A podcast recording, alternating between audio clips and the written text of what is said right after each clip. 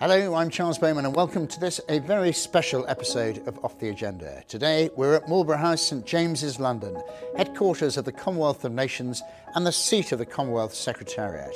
And I am delighted to be joined by a very special guest, Baroness Patricia Scotland of Asthal, Commonwealth Secretary General, who has had an exceptional career in law and politics. She started that career as a lawyer and in 1991, at the age of 35, became the youngest woman and black woman to be appointed as Queen's Counsel. She was also the first black woman to be appointed Deputy High Court Judge, Recorder and Master of Middle Temple. She joined the House of Lords in 1997 as Baroness Scotland of Asthal, going on to serve as a member of the Foreign Office, Home Office, and the Lord Chamberlain's Department.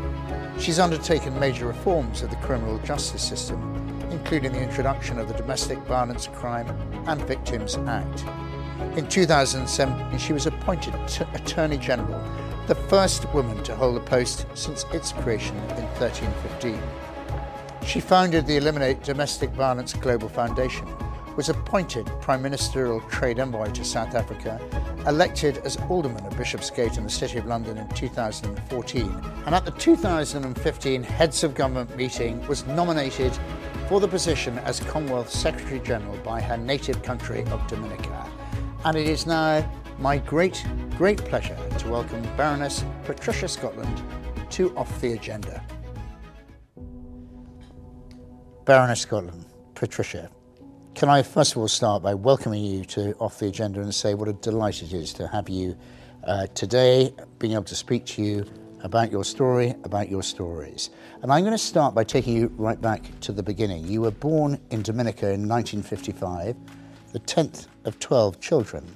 And when you were just two years old, your mother and father and your family emigrated to Walthamstow in northeast London.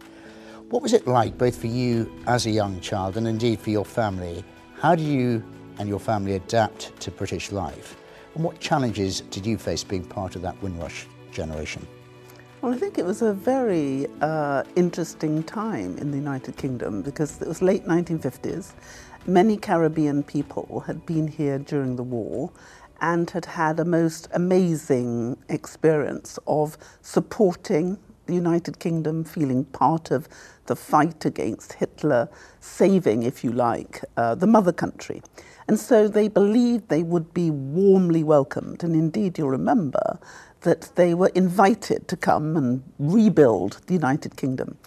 And it was an extraordinary moment because for many of the generation of the Windrush, they thought they'd be welcomed and celebrated in the same way as they would have been when they, when they had been here for the post war moments. That wasn't what we met when we came to the United Kingdom. It was a very different world. I think the, the UK had suffered a lot financially, and when you came to the United Kingdom, you still saw signs which said no dogs, no Irish, and either no coloureds or no blacks. And it was very difficult for people to get um, employment, difficult for people to buy houses because nobody wanted to sell them. And it was a very dull experience. I think for many, including those of my generation, it was a bit of a shock. So, a challenging environment. And you went to school in Walthamstow, and following that, you obtained a Bachelor Law degree from the University of London and were called to the bar at the Middle Temple. And you were just 21 years of age at that time and began specialising in family law. I was keen to understand what made you to decide to pursue that career in law and how do you remember those early days in the Middle Temple? Well, uh, the first thing to say is, I mean, I had never really wanted to do law at the beginning. Um, I wanted to be a modern expression ballerina.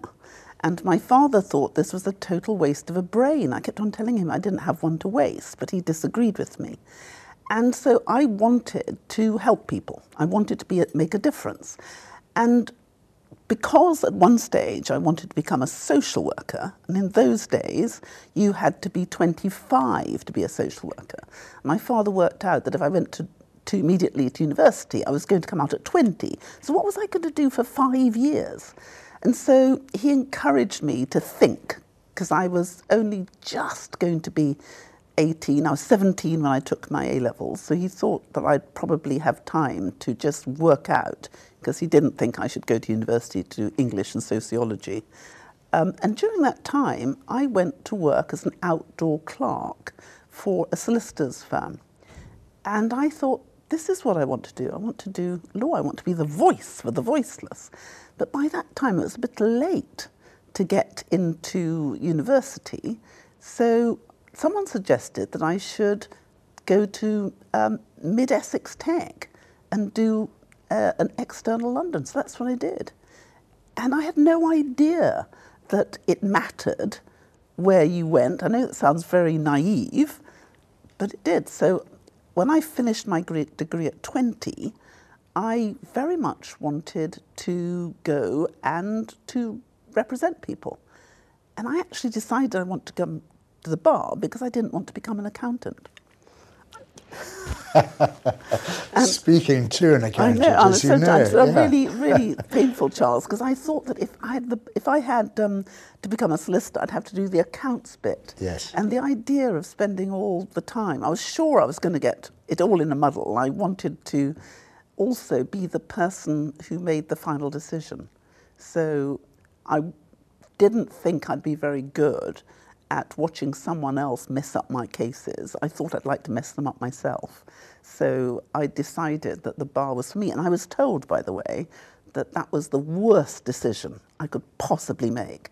I didn't have a hope to, uh, to succeed because the pecking order, I was told, was white male, then black male, then white female. And at the bottom of the pile would be a black female, and there weren't any really doing anything, so that I should give it up as a bad job. But I didn't. Gosh. Um, well, you demonstrated just how successful you were because in 1991 you became the first black woman to be appointed a Queen's Counsel, QC, and you later founded the number one Gray's Inn Square Barristers' Chambers. Perhaps you can describe just a little bit about the journey in the law at that particular point, from that early beginning to becoming a QC, and what difficulties, challenges, and indeed opportunities you faced at that moment? Well, I think uh, when I started at the bar, there were very few women at the bar and very few women in the law. So I think it was about 93% of the bar were white, uh, Anglo Saxon Protestant male, probably. And uh, the women were few and far between. But so if you had 7%, some people thought smaller, who were women, about 0.1% were black female and I was within that 0.1%. So it was a challenge to get um, a pupillage. Uh, though I had some wonderful, wonderful people. I had, had a wonderful clerk at one garden court who assisted me greatly and a brilliant um, a pupil master, Paul Randolph, who had had a great friend who had uh, a great African friend, and he somehow believed that all um, black people were brilliant and because if you must be brilliant to survive. And he was fantastic. And so gradually, I got more and more cases, and I had a tendency to win them by some stretch of peculiarity. And then I won and I won, and I won. And I won, I think, because I loved the work I did. I loved the fact that we were able to make a difference. I loved fighting for justice. I liked the fact that we were able to be a make a difference, to be a difference. And I was one of the founding members of One Gray's Inn Square in 1979. Keith Evans was then the head of chambers. And we were seen as radical in as much as we were the first set of chambers to invest in a fax machine. I remember there was this whole whole uh, ca- meeting in chambers about if we should buy a fax machine, to whom would we fax? Because there was no one else who had one.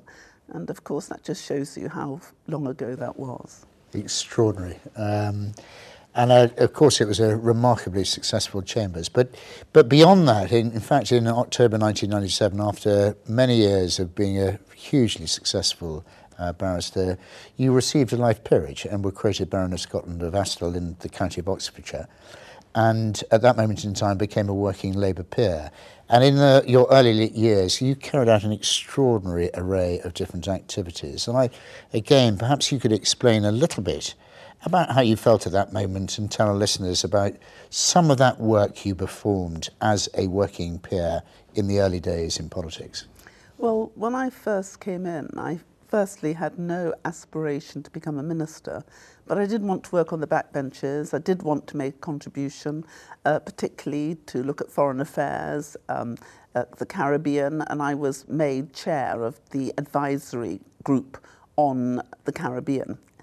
And then, much to my surprise, I was invited to become the Parliamentary Undersecretary of State in the Foreign Office.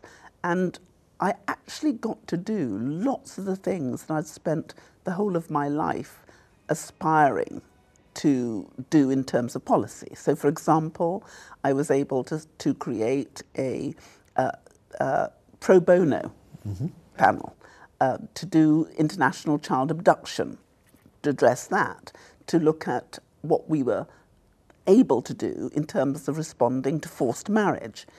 But I was given the wonderful opportunity of reforming the consular division. At that time, we'd had a number of incidents across the um, portfolio, and they hadn't gone well. There'd been terrible, terrible crises. Some of our citizens had been left in different places, and there was a, a degree of dissonance about how we as a country had responded.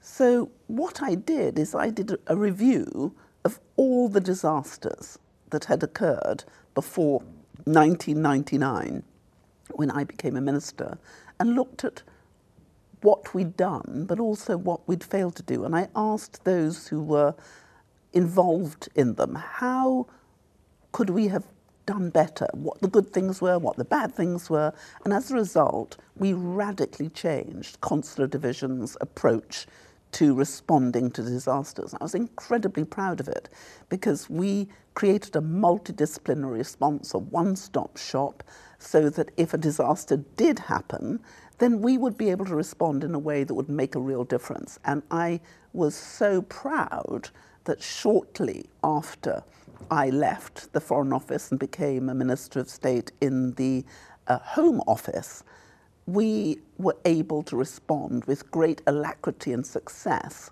to the 9 11 disaster.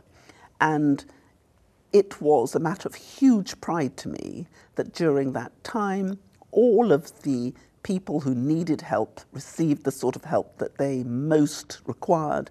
And I believe there was not one complaint made in relation to that disaster. And I was hugely proud that a number of the officials who'd worked with me so trenchantly and so devotedly received great awards. And that was a matter of huge pride that we had created a system that really had made a difference to those who were suffering and in need of support. That's interesting because I was going to raise 9 11 and all that hard work that you had undertaken, reviewing all the disasters before, and shortly thereafter, of course, 9 11 happened. And as you say, a great sense of pride that that hard work, diligence, approach, reform yeah. actually paid its dividend at the yeah, time. Yeah, we were ready. And the thing that we'd been thinking of is that I, I really didn't want anyone to go through such a terrible, heartbreaking experience again and feel that we had let them down or we hadn't done everything that we could. So I wanted all those people who'd shared with me the pain and suffering of the earlier instance to feel that their experience had actually helped us to make sure that others did not have to suffer in the same way. And I was delighted because when we first started, there were a lot of complaints, to be frank, mm. about the fact that we weren't human in our response. And so we changed what we did. Instead of saying what we couldn't do, we said, let's see what we can do. You, know, you can write to a department and they'll say, I'm sorry, it's not my, you know, can't help you. Yes. And so I introduced the idea that we should say, look, I'm sorry that you are suffering in this way, or that your aunt died, or you didn't weren't able to do A, B, C, and D. And we can't do everything for you, but this is what we can do. And we looked at what the whole government could do, and we made ourselves into a one stop shop. And it was marvellous to see the, the letters we got back. People saying, I accept you can't do everything, but thank you so much for understanding. Thank you for walking with us. Thank you for doing what you can. And it made our officials feel so much, Much better. better. So instead of feeling that they were, were, were, were making things worse, they could actually think that what we're doing is we're helping and we're making a difference. And it made them more innovative and them work harder, and it was a virtuous circle. So I think it was a, an example of what you can do if you listen to others, you really care about them, and you act on what you're told. Indeed, government at its best. It's a wonderful story. Moving slightly on uh, to June 2007, and you were appointed at that moment in time as the Attorney General by Prime Minister Gordon Brown, and you were the first woman to hold that office since its creation all those years back in 13, 15. A very, very significant step for women in, in UK politics. How did you feel uh, about this achievement at that time? And perhaps also to explain a little bit to our listeners about the nature of the role of the Attorney General. Well, the Attorney General's role is um, quite a painful and difficult one. I think Francis Bacon said it was the most painfulest place in the realm, and nothing has changed. Because as Attorney General, you are advisor to Her Majesty the Queen, you are advisor to the government, to Parliament, you are also the guardian of the public interest and the rule of law, and you are the chairman of the, well, you are the head of the bar, and you are also the chief prosecutor, if you like, and you, you are the supervisor, superintender of all the prosecutorial authorities. And you hold all those hats in common, but you are in government, but not of government. So you end up having to tell the government what they need to know, but not always what they want to hear. And it's, it's a very a burdensome role, but it's a role that should be discharged with real independence and integrity because you have to juggle those different hats. And one of the things that's really important is that the Attorney General has to understand that the Attorney General is the guardian of the rule of law. And I was going to say, uh, one of the great assets that the country has that we need to cherish, nurture, invest in at, at every level possible is exactly that of uh, our rule of law uh, and the independence of our rule of law. But I, but I think it's really important because traditionally, the Attorney General has always been a senior member of the profession, has always been a silk in their own right, Right, yeah. not an honorary silk, and who had the experience and opportunity to give that independent advice, independent from those who may advise them within the system. I, I know that there are a number of attorneys who I've spoken to who were put in a position where others may advise you to go one way, and it is your role, reading all of the information, to then decide independently what the law should be. And I saw that very clearly. I mean, one of the first cases I had is whether we should or should not um, appeal a decision. One of the other residual roles the uh, attorney has on behalf of the uh, people of this country is to appeal against decisions which they think are unfair or not in the public interest. And you have to do that from a, from a position of experience and understanding. And I think also the attorney should be able to have sufficient experience and um, skill if the need arises to go to court and argue the case themselves. And if attorney doesn't have that ability and doesn't have that skill, then that is a shame because that is a skill that our nation needs. Um, thank you. That's a, a very clear articulation. I'm sure um, our, all our listeners will be will really value that, that explanation. But as well as national politics, you've also played an important role in local government. Indeed, you and I both have shared time together as elected members of the City of London as aldermen. You were the alderman of the ward of Bishopsgate uh, from 2014 until this year. Uh, and there is, I know, some neat symmetry to that story. Is at the age of 16, when awaiting your O level results at the time, you worked all those years ago back in uh, Bishopsgate. But can you give me uh, your views as to the importance of local government in the context and the framework of, of uh, national society and more, and the role that the City of London has played and indeed can continue to play uh, for the country going forward? Well, the city is extraordinarily important. If you look at our history, it was there right at the very beginning. Even if you look back at Magna Carta, the City of London is noted. And so the city has had a powerful um, role to play in how our financial sector works. It's been the beating heart of the global uh, economy, not just the economy of the United Kingdom. It is multicultural, multilingual, and it represents, I think, some of the best that is available in the world. And it was curious that in all those years, uh, more than a thousand years, uh, I think I was the first black person to be uh, elected as an alderman of the City of London, but I was only the fourth woman. And so it was a real opportunity for us to look at how London, the city, could be well governed, better governed, and we needed a diversity of view and diversity of opinion. And I think that the city has changed and is changing, and it's an evolution, it's an iterative process, and will change more.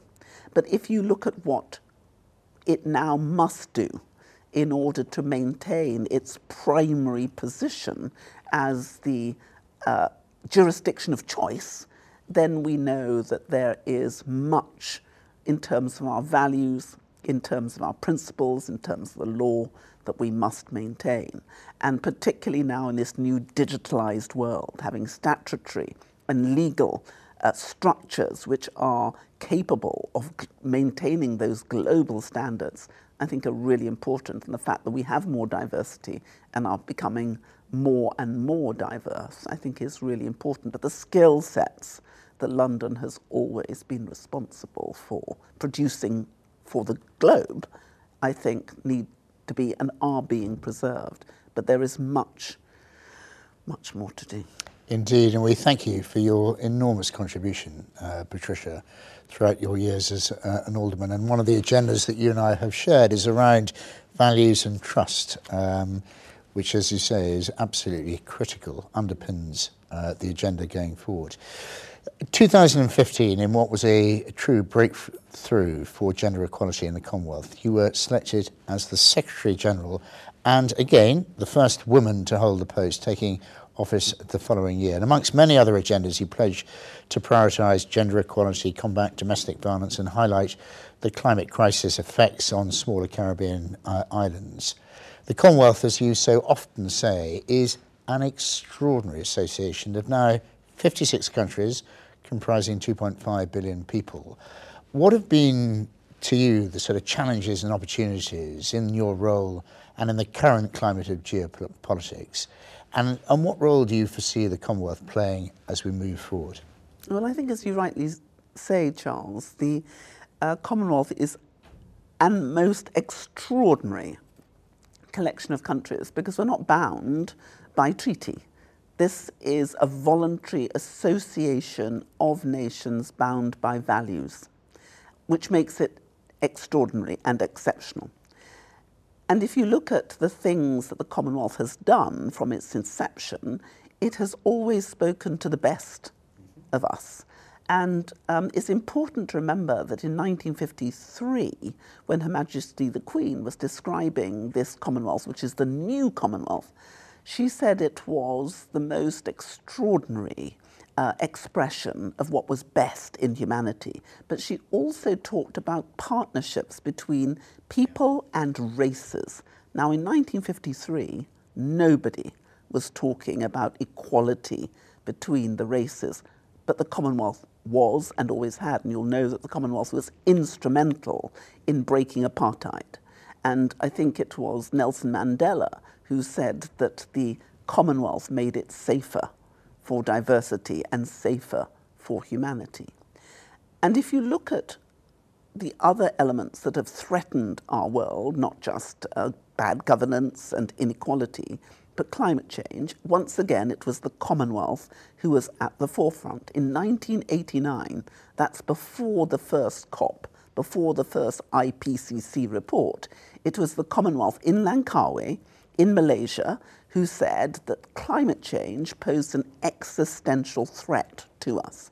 And everything, unfortunately, that was laid out in that um, climate declaration has regrettably come true. But if you then look at the Commonwealth, we never gave up. We kept on pushing year after year. And if you then look at what happened in 2015 in Malta, it was at the Commonwealth that it was absolutely committed by all the leaders that we needed enforceability of a new compact. We needed two degrees and we needed a 1.5 aspirational target. What happened a month later in Paris? two degrees, 1.5 aspirational target enforceability. And the Commonwealth has just kept on pushing it.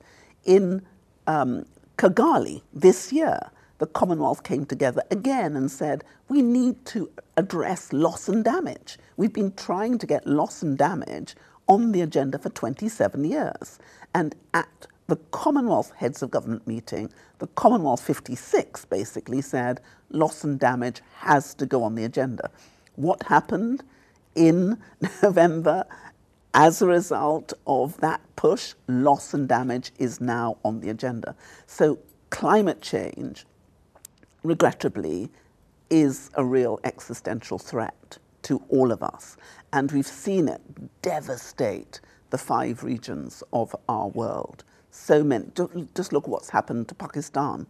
One third of the country underwater, an area bigger than the United Kingdom. 33 million people displaced, 1,700 died, 13,000 injured, billions and billions of loss uh, occurring. And what's happening in Africa with drought, desertification, flooding, um, people dying. We now have the prospect, as a result of all the exogenous shocks that have happened, not least the conflict in Ukraine and Russia, uh, real food insecurity. The World Food Programme talks about a ring of fire around um, the world. Many of the countries within our Commonwealth are part and within that ring of fire, and we see poverty and desertification rising, but we also see hunger, which we haven't seen for a very long time. So the world is in a pretty perilous state, but the Commonwealth, if you look at what we're doing, we're fighting and we're fighting together.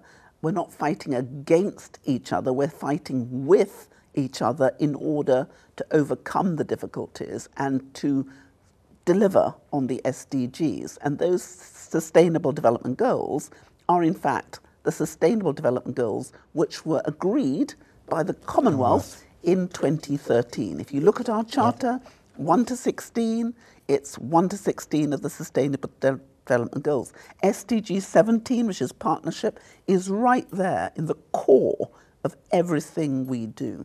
And we are determined to make the difference. If you look at trade, we have over $700 billion of trade, intra-Commonwealth trade between our Commonwealth during this terrible time over COVID that not only remained, but it started to grow. So we've now got 768 million dollars, billion dollars, I beg your pardon, billion dollars of trade with the Commonwealth.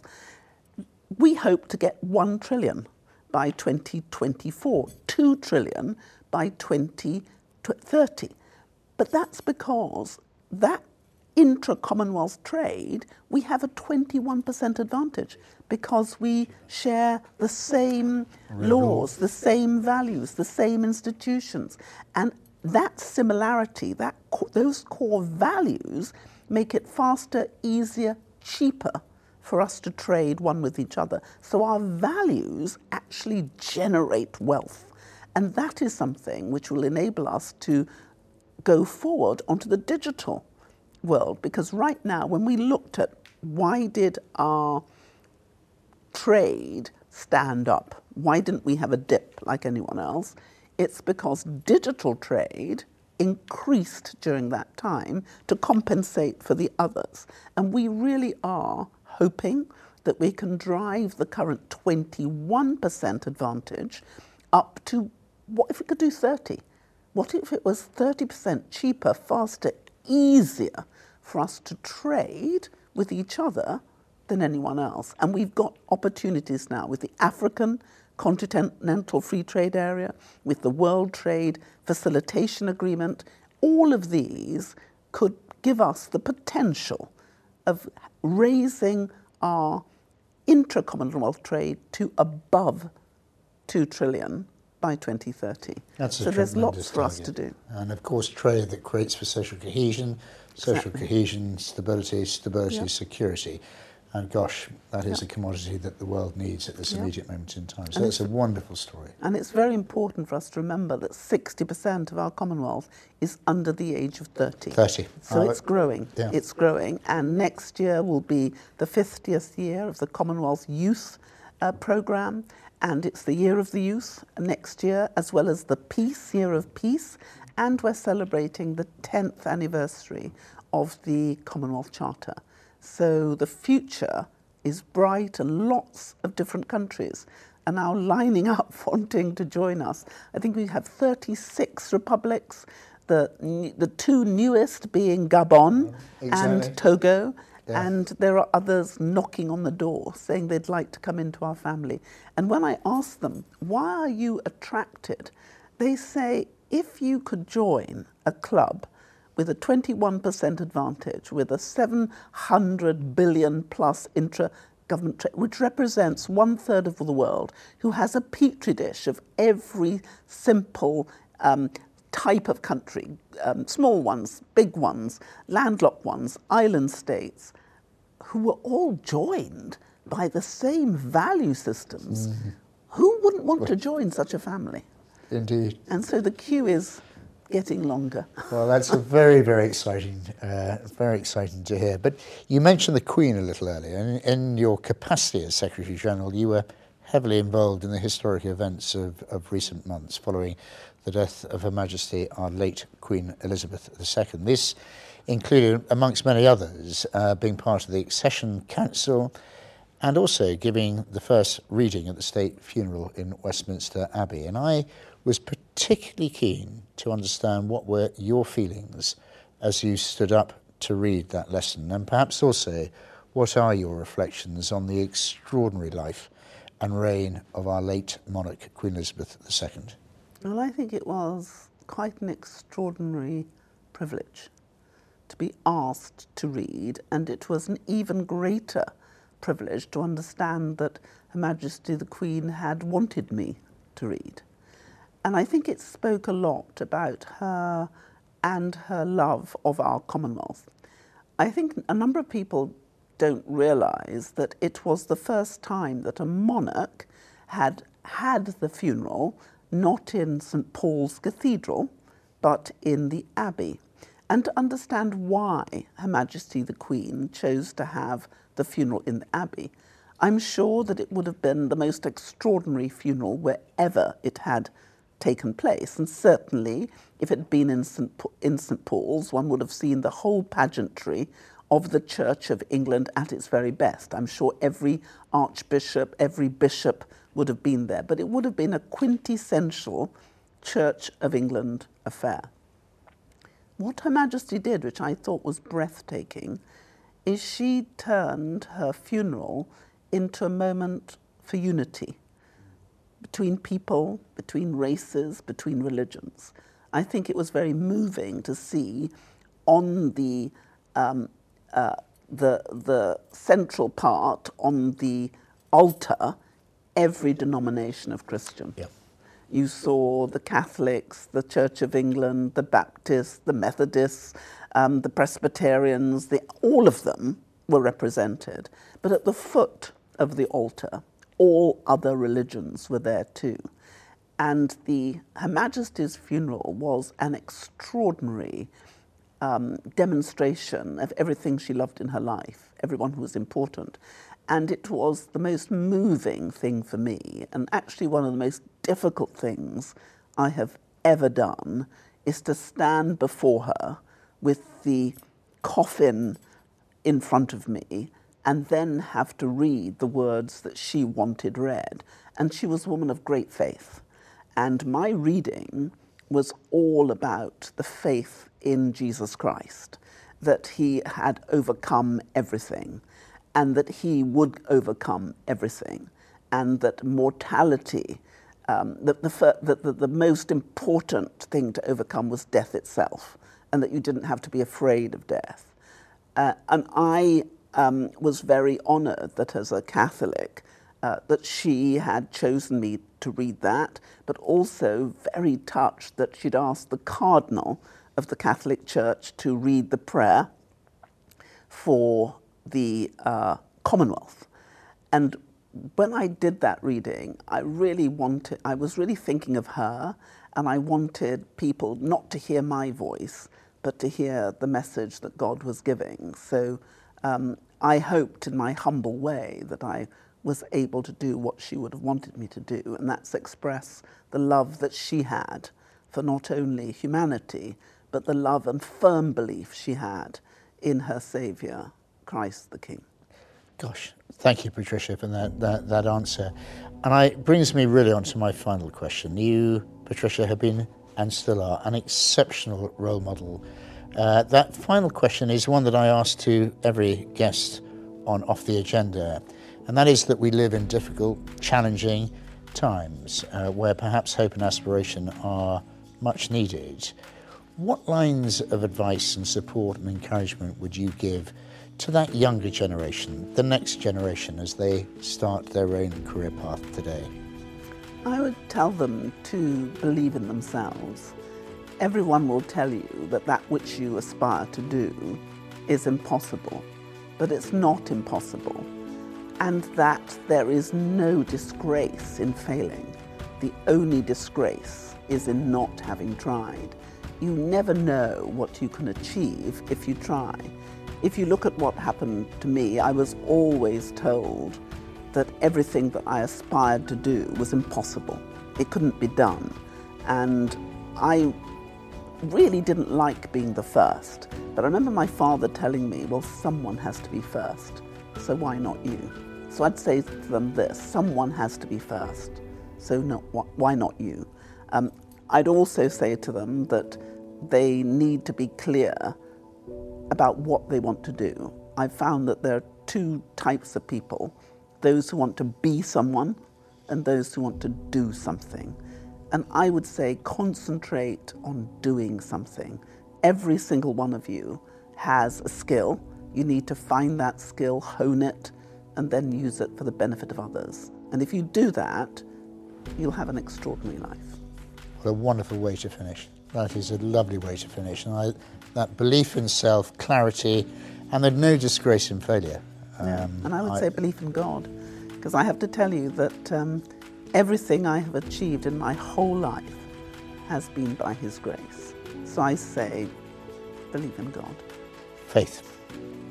Patricia, Baroness Scotland, it has been an absolute delight. Thank you so much for sharing your story and your inspirational stories all the way through. We wish you all the very best with what is clearly an extraordinarily exciting agenda for an extraordinary institution, the Commonwealth, and we look forward to hearing more about that in due course. Thank you very much indeed. Thank you, Thomas. Well, it's been a real honour and privilege to speak to Baroness Patricia Scotland today and to hear her inspiring story and stories. Thank you, Patricia, and thank you all for listening. That's all from me, other than to say, as always, stay tuned for more conversations, great discussions, and inspirational guests. Thank you again, and bye for now.